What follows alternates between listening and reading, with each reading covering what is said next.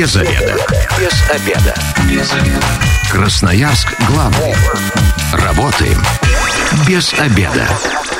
Добрый день, дорогие друзья. На часах 13 часов 13 минут. Пришло время для программы «Без обеда». Для вас в студии работает Александр Леонов. Что нужно знать об управлении и содержании автомобиля в зимний период? Про это точно все знает наш сегодняшний гость Роман Пересыпкин, руководитель Центра повышения водительского мастерства «Хозяин Сибири». Роман, добрый день. Добрый день. Да, всегда приятно с вами общаться, разговаривать на автомобильные темы, которые точно интересны нашим радиослушателям, которым я предлагаю присоединяться к нашему разговору разговору. Можете дозваниваться по телефону 219 11 10, а также написать в любой из мессенджеров Viber, WhatsApp, Telegram по номеру 8 933 328 102 8. Будем ждать ваших сообщений.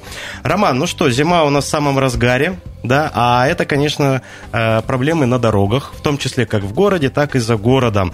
Мы можем зайти в любую социальную сеть, э, посмотреть там аварии. К сожалению, бывает и со смертельным исходом, да, и просто автомобиль ушел с трассы. Вот недавно были видео, где люди ехали со стороны аэропорта в Красноярск, вроде бы, казалось бы, прямая дорога, да, едь спокойно. Нет, они берут, их разворачивают, уносят с трассы. Что? Вот причины? Почему что, так происходит? Что происходит, что да? происходит, да, в нашем городе? На самом деле торопимся. Э, все торопимся куда-то успеть. Э, едем впритык э, ко времени, куда нужно добраться не делаем себе запас, соответственно, ошибаемся при высоких скоростях. Большинство автомобилистов разучились, либо не понимают, как нужно оценивать риски на дороге. Начиная от скользкой поверхности, заканчивая боковым ветром. Вот в аэропорту происходило все ровно то же самое, что э, люди шли на высокой скорости по обледенелой дороге, не учитывали фактор бокового ветра, э, цепляли снежный перемет и понеслось. Вот. Угу. Казалось бы, такие простые вещи, которые очень важно, чтобы каждый автомобилист учитывал. Э, современные технологичные автомобили расслабляют до безумия. Все надеются на системы курсовой стабилизации, да, устойчивости. Широкие колеса. А, у кого-то, может быть, даже супермодная резина еще стоит. Пока. Вот. Пока.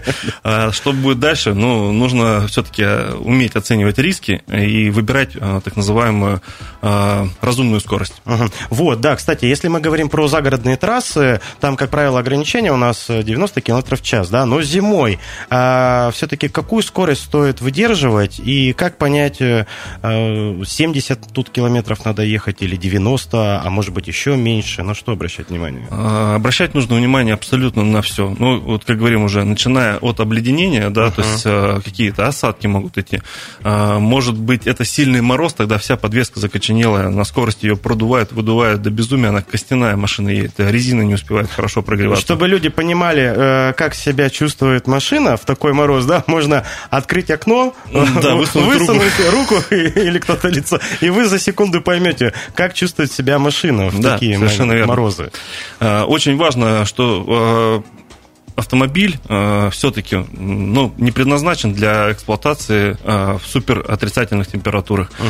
И когда мы передвигаемся по дороге, ну, скажем так, э, с температурными коэффициентами ниже там, 30 градусов, э, водители, те, кто управляет автомобилем на механике, им достаточно просто прикоснуться к педали сцепления и понять все сразу можно она становится тугая, то есть э, даже тормозная система, да, то есть к педали тормоза прикасаемся, педаль абсолютно по-другому отзывается, нежели при летних эксплуатациях или там при более э, теплых э, хотя бы там зимних, но теплых. Расскажу свой да, опыт. Э, элементарно, вот 25 э, градусов мороз, да, выезжая до Красного кольца, казалось бы, тут ну 15 километров от силы. Да. Подъезжаешь, начинаешь тормозить, а у тебя дубовая педаль тормоза. Вот. Кстати, а что делать, когда ты вот долго едешь по трассе, а у тебя сцепление замерзает, тормоз замерзает? Э, как быть в этих ситуациях? А, ну, скажем так, очень сбалансированное движение, очень сбалансированная скорость, никаких резких э, маневров и там нажатия на педали, сцепления тормоза и так далее, потому что, э, скажем так, все жидкости, все заледенелые. Uh-huh. Грубо говоря, подъезжая к населенным пунктам, понимая, что нам нужно будет в любом случае оперировать э, там сцеплением, тормозом uh-huh. более часто, более сильно, снизьте скорость, чтобы тепло от автомобиля не выдувало, да, то есть из подкапотного пространства, чтобы все-таки начало распространяться это на узлы агрегаты, uh-huh сделайте контрольные торможения, контрольные выжимы сцепления там несколько раз перед тем, как начать э, более активно этим пользоваться, э, опять же, никаких резких движений, только все плавненько и спокойно. Только в экстренных ситуациях, когда ну, выбора больше нет, что называется. А вы про температуру говорили, да, мы живем в таких условиях, где может быть и плюс 35, и минус 35, в некоторых районах э, края вообще у нас доходило до 70 с лишним. Да. Вот вы считаете, при какой температуре низкой не стоит точно пользоваться автомобилем, эксплуатировать его? А, скажем так, ниже минус 33-35 градусов а, за городом 100% уже не стоит а, экспериментировать, потому что как только вы встанете, это буквально несколько минут, и машина станет холодная, и стремится эта температура все будет ниже, ниже и ниже. По городу ну, 40 это край, uh-huh. и то при том условии, если вы выехали из теплого гаража, прокатились быстренько по своим делам, не глушили. Пока не, не успела остыть, она да, замерзнуть. Да, а, и поставили машину обратно в теплое место. Если вы собираетесь все-таки завести по окостеневшую машину какими-либо там всеми честными и нечестными путями, uh-huh. там, используя отогревы и прочие другие хитрости, танцы с бубном, вот, а, тогда лучше забыть про эту историю, оставить машину до теплых времен, а, опуститься температуру, ну, там 25 и ниже, спокойно можно завести уже будет автомобиль, там прогрев аккумулятор, зарядив его предварительно, и все. Угу. То есть Э, я хотел еще спросить вот э, из личного опыта тоже. Э, есть трасса на Ачинск. Там две полосы есть в одну сторону, так и в другую сторону. Но, как правило, крайне левые полосы, они бывают заснеженные, и ты упираешься, едешь за человеком, у него медленный автомобиль, он там едет 50-60 км в час, да, а ты понимаешь, что ты можешь его объехать, но слева у тебя заснеженная полоса. И вот некоторые боятся. Вот как правильно обгонять в таких условиях? Скажем так, э, не обгонять в таких условиях. Ну, очень простой ответ на этот вопрос. Почему? Потому что под этим снегом может быть все что угодно. Угу. Начиная от э, наледи, заканчивая от каким-то там потерянной запчастью от какого-то большегруза, не знаю, все что угодно там может находиться. Э, если мы не видим качественно полотно, угу. не стоит туда съезжать. Либо, если водитель, который тихоход, вас заметил и, грубо говоря, снижает скорость, там, прижимается, э, как-то дает вам возможность на более низких скоростях это сделать, тогда, ну и то, опять же, с максимально аккуратным форматом э, данного маневра. В идеале лучше просто приотстать, если он слишком медленно едет, не пропускает, еще что-то там делает, вы устали за ним э, ехать, uh-huh. остановитесь там, где это будет безопасно, подождите, попейте чайку, если с собой термос взяли, там, и так далее. Но я видел своими глазами, как водители больших грузов, они считают, что, ну, наверное, кто-то действительно очень опытные водители, а, и они выше сидят, и им лучше, у них лучше обзор, а, они считают, что у них машины более технологичные, более тяжелые, и они вот прям начинают ехать, обгоняют. Да, у кого-то это проходит все хорошо, успешно и едут дальше. А есть видео тоже в интернете, где они не справляются с управлением, а, извините меня, большой груз, если его поперек дороги ставят, это может привести к печальным последствиям. Скажем так, здесь э, по большегрузам история довольно-таки сложная. Почему? Потому что, как правило, логистические центры гонят этих э, бедолаг э, водителей как можно быстрее к точке назначения невзирая ни на что. Э, если, допустим, эта ситуация связана с подъемом, идет впереди тихоход, э, большой груз, если он подвиснет на подъеме, то угу. он может достать еще больше проблем, поэтому они, как правило, рискуют для того, чтобы не встать на подъеме. Э, выходят вплоть до того, что занимают встречную полосу и так далее. Но основная задача им не остановиться на подъеме, чтобы не потащило назад, чтобы они не остались в полосе, чтобы кто-то потом не влетел в них же опять, да, и так далее и тому подобное. Чтобы не создать тот же самый коллапс, который при условии отрицательных температур еще больше доставит проблем. Как коммунальным службам, так и экстренным службам, да и всем остальным водителям. Да. А, хорошо, если работает связь, да, то есть так называемая радиостанция. Но есть у них да, там то есть они помогают отдельный. друг другу, где-то кому-то говорят, можно, не можно, там подожди, три машины за мной еще идет и так далее. Но в любом случае это все-таки все же все небезопасно. А, в идеале, даже тому дальнобойщику, который видит, что он на подъеме там медленно поднимает поднимается автомобиль, ему лучше где-то далеко заранее а, выдержать дистанцию, чтобы на подъем зайти спокойно, да, то есть, чтобы у него было время и запас по дистанции. И так далее. То есть, на самом деле это целый пласт, который нужно разгребать там несколько дней, чтобы полностью все точки расставить над «и». Ну да, вопрос не из легких. А, для легковых э, автомобилистов мы рекомендуем, э, особенно при путешествии на дальние расстояния, ставьте себе эту радиостанцию. Она не лицензируемая, она никак, не облагает никакими... Законом лишними, она не запрещена, да? Да, разрешениями какими-то дополнительными ставьте, э, слушайте, что происходит в эфире. Конечно, там много всего ага не только полезного, но, тем не менее, э, какую-то экстренную информацию вы всегда сможете услышать. Да, но у них там, я насколько знаю, на трассе один канал, в городе другой используется. Да, как но, правило, я думаю, 15 при, канал, да. При есть... продаже это объяснят, да, да. не вопрос. Да. Еще один из самых интересных э, вопросов, который вот зимой обсуждают, это выбор зимней резины. Угу. Каких видов она бывает? Ну, это понятно. Все, всесезонка, и, кстати, вот всесезонка и липучка это одно и то же? Э, есть маркировка резины. Так. Э, она обозначает э, так называемые, то есть есть специальные от, отливы, которые показывают, да, какой uh-huh. тип резины и для каких условий он применяется.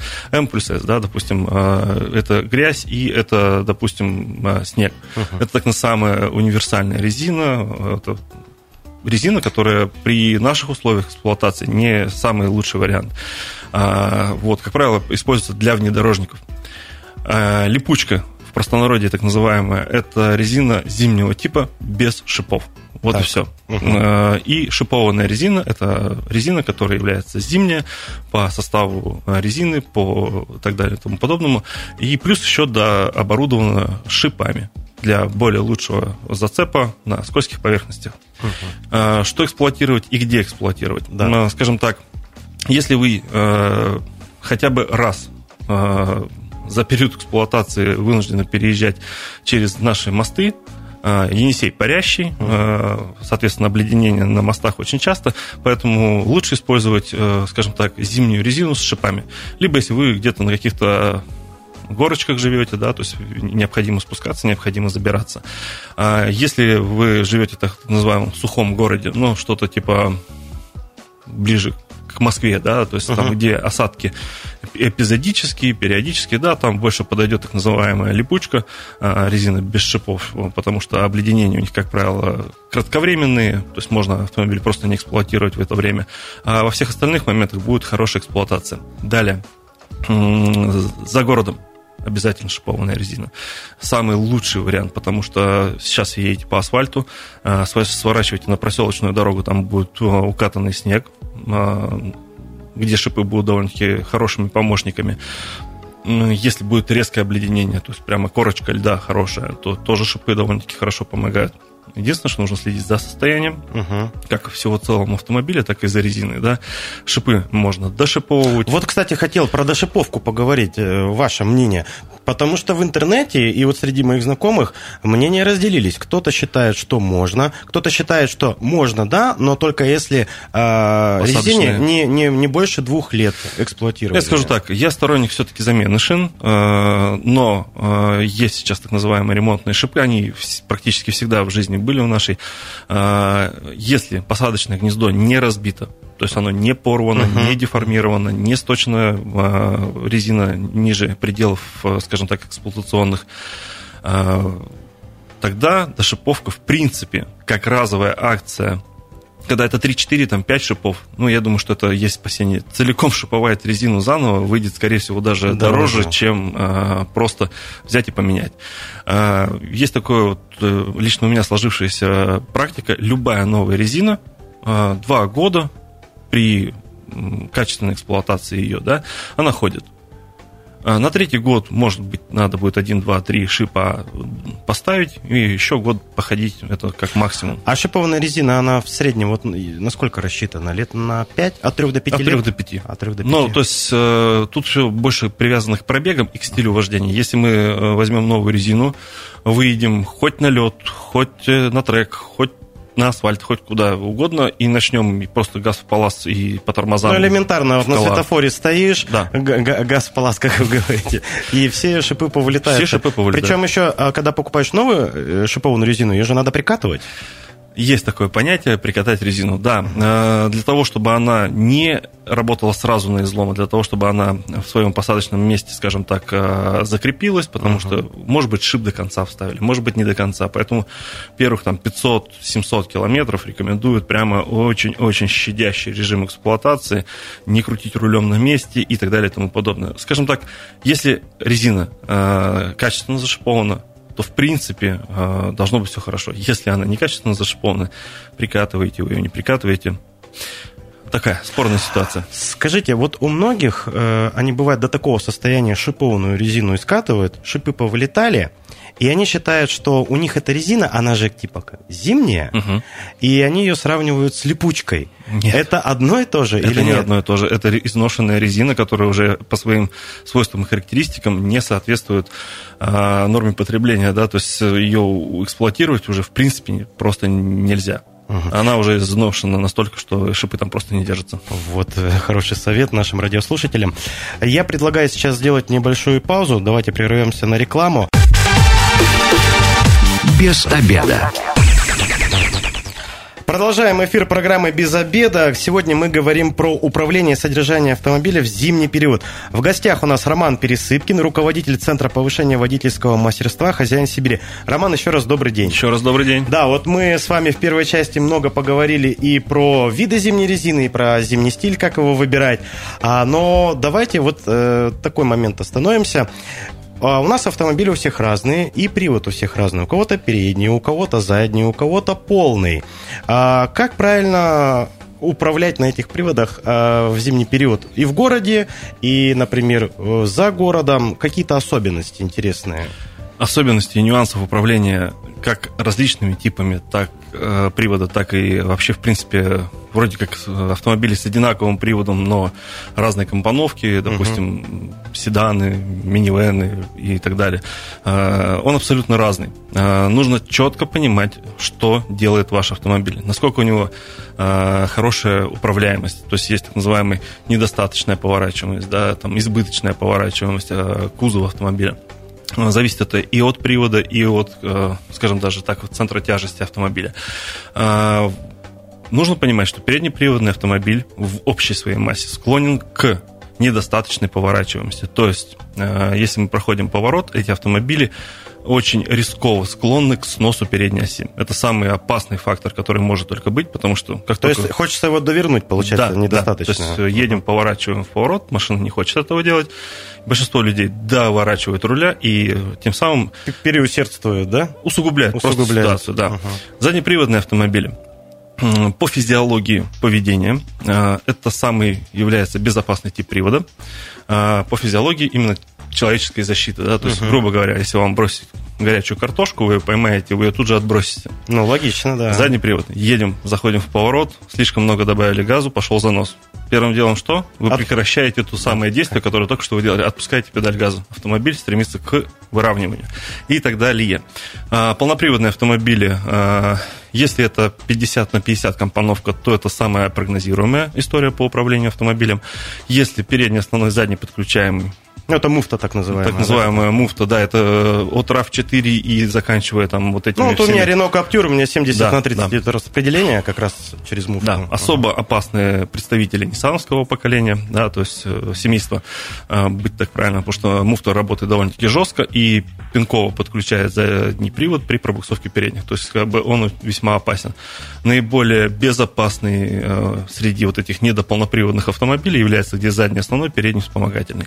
То есть работает как заднеприводный автомобиль при дестабилизации. То есть uh-huh. принципы стабилизации идут как на заднеприводном автомобиле. Отпуская педаль газа, работая рулем в сторону заноса и так далее. А, вот, поэтому к каждому автомобилю каждый водитель должен иметь привычку, знать его особенности управления, ну, с чем мы, в принципе, работаем ну, а, да. Но ну вот э, иногда люди покупают автомобиль, всю жизнь ездили на переднем приводе, купили тут полный либо задний привод, а, естественно, у них опыта нет. Вот на, на что точно нужно обратить внимание, а если, если вы, конечно, начали эксплуатировать автомобиль в зимний период? Ну, во-первых, нужно изучить э, технические аспекты, uh-huh. э, то есть открыть ту самую пресловутую книжку э, эксплуатационную, почитать, что к чему, э, какой основной привод, какой там вспомогательный или... Элементарный интернет хотя бы открыть, посмотреть, да? Да, да, да, совершенно Отзывы и так далее, почитать, посмотреть, на что способны эти автомобили, ну и, соответственно, их изучить изучить этот автомобиль. Вот. Ну, благо, скажем так, возможностей для этого у каждого предостаточно. А, нам в мессенджеры пришел вопрос. Добрый день. А научите, пожалуйста, наших водителей правильно тормозить перед поворотом. Самая распространенная ошибка. Э, вот по городу едешь и просто порой там, ну, уже на профессиональном уровне отмечаешь, едут машины, э, впереди поворот, нажимают на тормоз, и в этот поворот на тормозе заходят. Ну, это вот э, спуск по Игарской у нас, да? Как, как правило, да, а, такие из связанные вот. со спусками, либо неожиданные повороты и так далее. Ты видишь эту ситуацию, понимаешь, что сейчас эта машина может хорошо пройти, а может не очень. То есть, допустим, элементарно. Человек э, не поменял в свое время на тормозную жидкость. Тормозная система может сработать некорректно. Или, допустим, тормозим, э, правая сторона идет, допустим, по снежному накату, левая по скользкой поверхности. Уже может пойти опять дестабилизация автомобиля. Поэтому скорость снижаем исключительно до начала поворота, вот до входа в поворот. Выберите старая советская школа говорила следующее. Перед поворотом ты должен выбрать ту самую передачу, на которой ты сможешь пройти целиком этот весь поворот, не переключаясь и так далее, там, не притормаживая и все остальное. И выйти из него, да, разогнав автомобиль. То есть запас тяги должен быть, а не наоборот, стремление к торможению в повороте. Ну вот мы как раз затронули коробки переключения передач, а, привод обсудили. А, коробки бывают как механические, автоматические, роботы, ДСГ, все это современные системы. А здесь какие есть нюансы? А, нюансов очень много. А, скажем так, с точки зрения а, вариативности, наверное, механика это самый лучший вариант. Почему? Допустим, если автомобиль переднеприводный, пошел в снос передней оси, выжимаем uh-huh. сцепление. Все, а, происходит синхронизация, да, а, вращение а, моментов и всего остального. Машина уже не стремится так сильно вылетать из поворота. На заднеприводном автомобиле занос пошел, сцепление выжили, либо газ сбросили, да, то есть уже также можно uh-huh. сработать коробкой. Переключение на пониженные передачи и торможение на спусках, да, то есть на гололеде на большом. Но тоже. это на, на механике это да. принцип понятен. А как это сделать на автомате? На автомате ну, практически про, про, про все то же самое. Uh-huh. А, все то же самое. У вас есть положение драйв, а, двоечка, элечка, либо так называемые типтроник. А, типтроник, да, когда переходим в, в ручное управление плюс-минус. Все делаем ровно все то же самое. Единственный момент, что автоматические системы трансмиссии более долго думающие в этом плане. Либо при настройках на некоторых автомобилях встречали, допустим, на Nissan Tiana, а, при а, многократном нажатии на положение минус-минус, допустим, не одну передачу вниз э, убрать, а две, uh-huh. там, три, а, то тут она мозгами своими запрещает эту команду. То есть вроде бы перелистываются передачи вниз, но по факту не включаются. Да? Потом опять возвращаются на табло, показывается именно более высокая передача. А на механике же ты ну, целенаправленно сам выбираешь Какой то, что выбрал, тебе нужно. Такой да, поставил. да, да. Вот. По сложным участкам, опять же, да, допустим, старт, э, то же самое. Можно тронуться со второй на механике, можно тронуться со второй передачи э, на автомобилях с типтроником, э, либо с автоматом. Можно включить на элечку, на режим буксировки, да, то есть и более э, плавно, скажем так, пониженный режим, да, uh-huh. и более плавно тронуться э, там, с загрузкой, либо с какими-то сложными дорожными условиями и так далее. Вот, поэтому, в принципе, все э, адаптивно, просто нужно понимать, как что управляется. Нужно почитать, нужно посмотреть, нужно, э, может быть, кому-то какие-то занятия посетить, может быть, кому-то нужно просто э, в YouTube посмотреть, там где-то в каких-то других видеоматериалах найти, как управляется этим эти коробки, эти автомобили. Да. Я хочу напомнить телефон прямого эфира 219 11 10. Дозванивайтесь. Может быть, у вас есть какие-то советы, особенно для молодых начинающих водителей, как правильно управлять автомобилем в зимний период. Также вы можете написать нам сообщение в Viber, WhatsApp, Telegram по номеру 8 933 328 102 8. Роман, вот за эфиром вы мне сказали, что 90-е прошли, угу. водителей бояться не стоит. А я про взаимопомощь, особенно э, зимой за городом. Расскажите вот э, нашим радиослушателям, чтобы они помогали друг другу. Давайте мы сейчас примем звонок. 219 11 10. Добрый день, представьтесь, пожалуйста. Здравствуйте, здравствуйте, Алексей меня зовут. Да. Хотел бы вот... Да-да-да. Да-да, Алексей, говорите, слушаем вас. А, хотел бы, да, вот, во-первых, по резине сказать, что да, на самом деле по зиме, мне кажется, в наших условиях лучше шипов ничего не придумаешь. И э, это будет, пускай лучше не самая дорогая марка э, резины, но шипованная, чем, по-моему, самая дорогая, но липучка. Это уже на опыте проверено. А у И вас есть что? опыт управления автомобилем на липучке? Сколько лет? Да, да. У, у меня даже есть опыт. Э, У меня и у товарища одинаковые машины. А, и мы одновременно купили резину. То есть я шипы купил, он купил липучку. Дорогущую, дорогущую. Там, по-моему, раза в два с половиной дороже моих шипов. Но я, я себя на дороге гораздо комфортнее чувствую. В разы просто. Ну, спасибо, Алексей. Вот такое мнение, да. Ну, я вам, Роман, тоже скажу, у меня у самого зимняя резина э, не липучка, у меня шипы. Я хотел финскую резину, но, купил китайскую. Вы знаете, э, эксплуатирую ее уже два месяца, ни один шип не вылетел, и меня все устраивает. То есть тут э, дело, как говорится, привычки. Я порекомендую в, э, в конце сезона пошевелить каждый шип. Э, У меня эксплуатация на китайской резине тоже была. Э, Но это первых поколений, наверное, которое она поставлялась. И шипы разболтались. То есть они не вылетали, но они разболтались в посадочных гнездах своих.